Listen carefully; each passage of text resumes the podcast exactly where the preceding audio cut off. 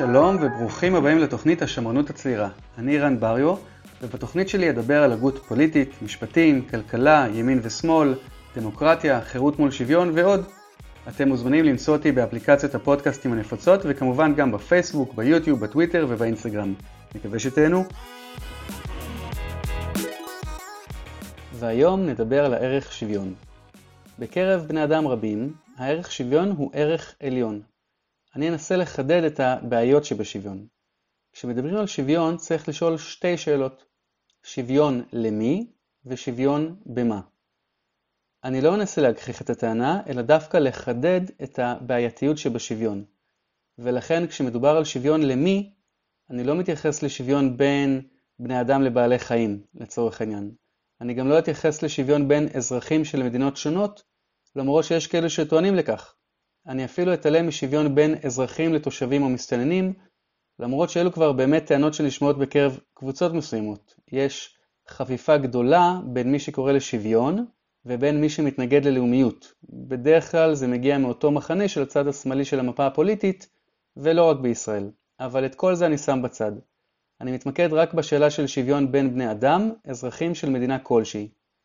לגבי השוויון במה, אפשר לחלק את זה לשתי קטגוריות כלליות. הראשונה היא שוויון בסיכויים, מה שמכונה שוויון הזדמנויות, והקטגוריה השנייה היא שוויון בתוצאה.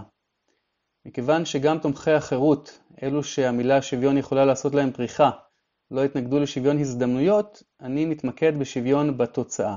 כלומר, שוויון של בני אדם בתוך מדינה מסוימת, לצורך הדיון נאמר שמדובר באי מסוים, ושוויון של תוצאה. נראה לי שזו הדרך הכי הוגנת להיכנס לדיון. אז למה בעצם שוויון? מה יש בו? יש תפיסה שרואה אי שוויון כדבר רע בפני עצמו. במובן הזה עדיף תמיד מצב, מצב שווה על מצב לא שווה, כי אי השוויון הוא רע, ובכך יש חובת פעולה לצמצם את חוסר השוויון. אבל גם כאן אני רוצה לוותר על טענות ריקות כמו טענת ה-leveling down. מה זה טענת ה-leveling down? נניח שיש אי עם עשרה אנשים, לחמישה אין אפילו שקל אחד, ולחמישה אחרים יש עשרים שקלים לכל אחד. אנחנו לא נצפה שחמשת האנשים עם הכסף פשוט ישרפו את הכסף שלהם כדי שכולם יחיו בשוויון. אלא מה? מבקשים לחלק את הכסף בצורה שוויונית. במקום שלחמישה יהיה 20 שקלים לכל אחד, יחלקו את הכסף מחדש, ככה שלכל אחד באי יהיה 10 שקלים. החישוב למי שהלך לאיבוד, יש לי חמישה בכלום, חמישה עם 20 שקלים, סך הכל יש לי 100 שקלים באי. מחלקים את מעט השקלים לעשרת תושבי האי ומקבלים 10 שקלים לכל מי שנמצא באי. למה לעשות את זה? תומכי השוויון אמרו כי זה הדבר הצודק לעשות. כולם מסכימים שעדיף לקדם את הרווחה של האנשים ולהימנע מפגיעה ברווחה. אבל הפגיעה היא מבחינתם פגיעה קטנה. למה? כי יש עיקרון שנקרא עלות שולית פוחתת. במילים פשוטות, 100 שקל עבור מי שאין לו כסף לאכול, הרבה יותר משמעותיים מאשר מי שיש לו מיליארד שקל. המיליארדר לא ישים לב בכלל אם יש לו עוד 100 שקל או פחות. ולכן זה לא באמת פגיעה, או לכל הפחות זו איזושהי פגיעה שיש בה הצדקה. אז במקרה שלנו, של האי, זה מוצדק לקחת ממי שיש לו יותר. איפה עובר הגבול? כמה מותר לקחת למיליארדר כדי שזה יהיה הוגן? אולי צריך לחלק את כל הרכוש שלו עד שהוא עצמו יגיע בדיוק לממוצע? האם האי שלנו, שיש בו עשרה אנשים, לחצי יש עשרים ולחצי אין כלום, הוא פחות טוב, מאי שבו גם יש עשרה אנשים, ולכולם יש באופן שווה בדיוק שני שקלים. אולי קשה לנו לקבל אנשים שאין להם כלום, וצריך לחשוב על הגישה של הבטחת מינימום. הוגה בשם הנרי פרנקפורט טען שמה שחשוב באמת זה לא שאנשים יהיו שווים, אלא שתהיה איזושהי הבטחת קיום מינימלי ראוי. מה זה ראוי? זה נע בין לחם ומים, יכול להמשיך בזכות לחינוך ורפואה בסיסית, וככל שהאנושות מתקדמת זה יכול לעלות מעלה-מעלה. וזו בעצם טענה שמקשה על מבקשי השוויון. נניח ויש חלוקה מחדש, ככה שלכל תושבי האי יש דברים בסיסיים. ולצורך הדיון נאמר שדברים בסיסיים זה בסטייל אה, חמשת המ"מים של ז'בוטינסקי, אוכל, מגורים בסיסיים, בגדים, חינוך וטיפול רפואי. האם בשלב הזה דוגלי השוויון יוותרו על הבקשה לשוויון?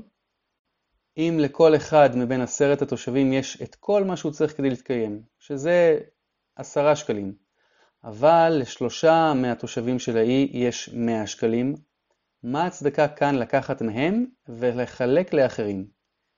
אם הטענה היא שזה לא הוגן שיש לחלק יותר מאשר לאחרים, אז הגענו לנקודה הלא מוסרית של השוויון, שקשורה דווקא במעין קנאה.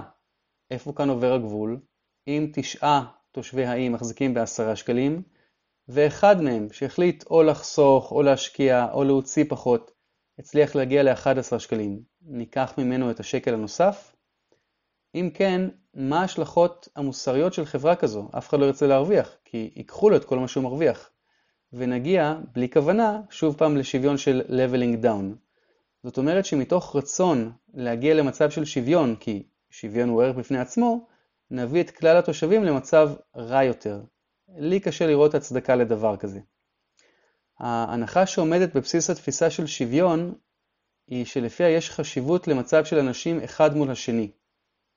אבל מה נעשה עם מי שמתנגד? נניח שאותו תושב האי לא מוכן שיקחו לו את מה שהוא עבד בשבילו. האם בשם השוויון מותר להפעיל כוח? האם אפשר לקדם שוויון בלי להפעיל כוח? נראה לי שהתשובה היא שתמיד כשירצו לקדם שוויון יהיו חייבים להפעיל בשלב כזה או אחר כוח. מעבר לזה, איפה הגבול בדיון של מה שנחשב בסיסי?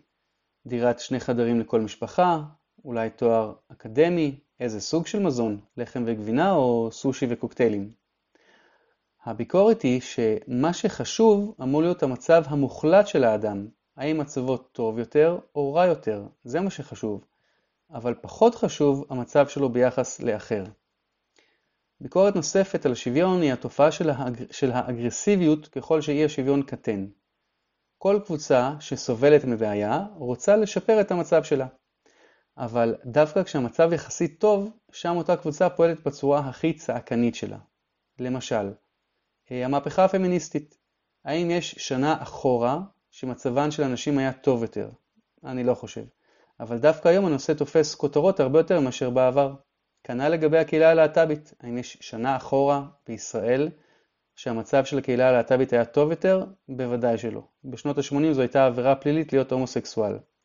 אבל אז לא היו הפגנות בשיתוף פעולה עם המגזר הפרטי כדי להעלות מודעות. אני לא טוען שאין מה לשפר, לא עבור נשים ולא עבור הקהילה הלהט"בית, עבור שניהם אפשר לעשות אולי הרבה. אבל הטענה שלי היא שדווקא שככל שיש שוויון קטן, ככה יש יותר רעש ותסיסה בנושא. כי זו הדרך של מי שמבקש שוויון. המהות היא לחפש איפה יש אי שוויון ולנסות לתקן שם. זה כמו הניסיון לאזן שני ילדים על נדנדה. אם ילד אחד שוקל הרבה יותר מהילד השני, הנדנדה לא נמצאת בשיווי משקל, אבל היא מאוד יציבה. ככל שהילדים דומים במשקל, ככה הנדנדה יותר קרובה לשיווי משקל, אבל היא לא יציבה. במידה והילדים הצליחו לגרום לנדנדה להגיע למצב, ש... למצב של שיווי משקל, אז כל תנועה הכי קטנה תטה את הכף לכיוון כזה או אחר, מה שיגרום לתגובות נגד וכן הלאה. זו התסיסה. זה מובנה ברעיון של שוויון ונובע מעובדה שגם כשמדברים על שוויון בתוצאה צריכים לשאול מה הכוונה. תוצאה זה דבר מופשט. תוצאה ברכוש, בהכרה, בזכויות, בייצוג. האם יש לדבר סוף? לי נראה שלא. מכיוון ששוויון מוחלט אפשר להשיג רק במשוואה שמורכבת ממספרים, ולא כשמדובר בבני אדם. האם רווק עם דירה נאה ורכב יוקרתי שווה יותר מזוג נשוי עם ילדים בדירה קטנה ובלי רכב? כנראה שזה תלוי את מי שואלים. נמשיך. עד עכשיו התייחסתי בכוונה לרווחה כללית והנחתי שכל המשתתפים שווים בפני עצמם, אבל זו כמובן לא המציאות. חוזרים לאי, עשרה תושבים, לכולם 20 שקלים, סך הכל ההון באי, 200. אבל שני תושבים סובלים מנכות. הם צריכים, כדי להתקיים כמו שצריך, 40 שקלים. אם כל תושבי האי יסכימו לחלוקה, זה ישאיר לשאר התושבים 15 שקלים לאדם. חישוב קצר למי שהלך לאיבוד, 10 אנשים, 20 שקלים לכל אחד, סך הכל 200 שקלים באי. אבל שני תושבים צריכים 40 שקלים, 40 כפול 2 זה 80. 200, שזה סך כל הכסף שיש לי באי, פחות 80 עבור שני אנשים שיש להם כרגע בעיית נכות, זה 120. 120 לחלק ל-8 תושבים, זה 15 שקלים. סיכמנו שכדי לחיות בצורה סבירה מספיק 10 שקלים. אז מאוד יכול להיות שתושבי האי יסכימו. אבל לא עלינו, שני תושבים פתאום חלו. הם גם צריכים 40 שקלים. אז עכשיו, האי כולל עשרה תושבים, 20 שקלים לכל אחד, סך הכל 200. ארבעה תושבים, שניים בעלי נכות ועוד שניים חולים, זקוקים ל-40 שקלים במקום 20. 20 כפול 4, ארבעת התושבים, זה 160. 200 שזה סך כל הכסף באי, פחות ה-160, משאיר לי 40 שקלים. לחלק את זה לחמשת האנשים שאינם חולים או בעלי נכות, נשארנו עם 8 שקלים לאדם. וזה כבר לא מספיק כדי לחיות בצורה סבירה. מה עושים במצב כזה? אפשר כמובן להוסיף למשוואה שחולה אחד מאוד מבוגר וחולה אחד צעיר, האם נשקיע בשניהם באותה צורה? מצד אחד, הקשיש צריך יותר סיוע, מצד שני הוא כבר חי חיים די מלאים, לצעיר, כל החיים לפניו. כאן ניכנס לשיקורי, לשיקולים של העדיפות, priority of the worst off. תומכי השוויון ייתנו עדיפות לאלו המצויים במצב רע יותר. העדיפות תינתן גם אם יש לנו יכולת פחותה לתמוך בו. החלוקה עכשיו היא לא שוויונית, אבל התוצאה אמורה להיות שוויונית, כי 40 שקלים עבור החולה זה כמו 10 שקלים עבור הבריא. כלומר, השוויון הפך להיות מחלוקה שווה לכל אחד, לחלוקה על פי הצורך של כל אחד. הקו השוויוני אליו שואפים לא רק לוקח מכולם בצורה לא אחידה, אלא גם מחלק בצורה לא אחידה, וזה, מבחינת המצדדים בשוויון, יותר מוסרי מאשר השוויון בהזדמנויות. המציאות כמובן הרבה יותר מורכבת מהדוגמה הזו של האי. יש שיקולים של כמה אנשים שלא יכולים לעבוד מסיבות כאלה ואחרות, ויש כאלה שבוחרים לא לעבוד, יש כאלה שמעדיפים ללמוד, לטייל או לבלות. אין באמת סיבה לחלק להם מחדש את הרכוש. כדי להמחיש את המרכובות, נדמיין שאני רוצה למזוג מיץ ענבים לאותם עשרה תושבים. יש דרכים שונות למזוג. אפשר למזוג לכולם את אותה כמות, אבל יש אנשים גדולים יותר ויש אנשים קטנים יותר. לא בטוח שכולם זקוקים לאותה כמות. יש כאלה שלא אוהבים מיץ ענבים, ויש כאלה שפשוט לא יודעים שובע ממיץ ענבים. החלוקה הזו, בין אם היא נותנת כמות זהה לכולם, ובין אם היא נותנת כמות על פי הצורך, מתעלמת מנקודת החולשה הגדולה ביותר של השוויון, והיא שלבחירה עצמה יש ערך שהוא לכל הפחות לא פחות מערך השוויון. וזו בעצם הנקודה המרכזית של הטענה שאיתה אני רוצה להתמודד. צדק של חלוקה מחדש יכול להיות מוסרי אפילו בעיניי, אבל בעיקר כשמדובר על צדק מתקן. מה זה צדק מתקן? אם מישהו שובר לי את הנייד, הוא גורם לי נזק, ולכן זה יהיה צודק מבחינתי, ואם הוא אדם הוגן אז גם מבחינתו, שהוא יחלק מחדש כסף וייתן לי כסף עבור מה שהוא הרס. דוגלי השוויון רואים בצדק החלוקתי בתור תיקון עוולה. הסיפור שהם מספרים לעצמם זה שכשהאנשים הראשונים חילקו את הרכוש בעולם, חלק פשוט אה, לקחו יותר מאחרים, כנראה בכוח. את מה שלקחו בכוח הם הורישו לצאצאים שלהם, ולכן כל חלוקת הרכוש הקיימת בעולם היא תולדה של עוולה. זו כמובן דרך מעוותת להסתכל על המציאות ולהתעלם לחלוטין גם מההיסטוריה האנושית וגם מהאופן שבו כלכלות עובדות, אבל אם הטענה הזו הייתה נכונה, הצדק החלוקתי בתור צדק מתקן לאו דווקא מגיע לשוויון. אבל נניח שכן, נניח שהצדק הקוסמי של תיקון עוולות ההיסטוריה זה שיחלקו את הרכוש בדיוק שווה בשווה או אפילו יותר טוב.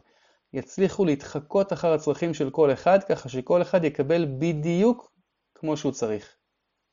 מה קורה למחרת? הרי חלק ישקיעו את הכסף, חלק יבזבזו, כל אחד עם הרצונות שלו או שלה.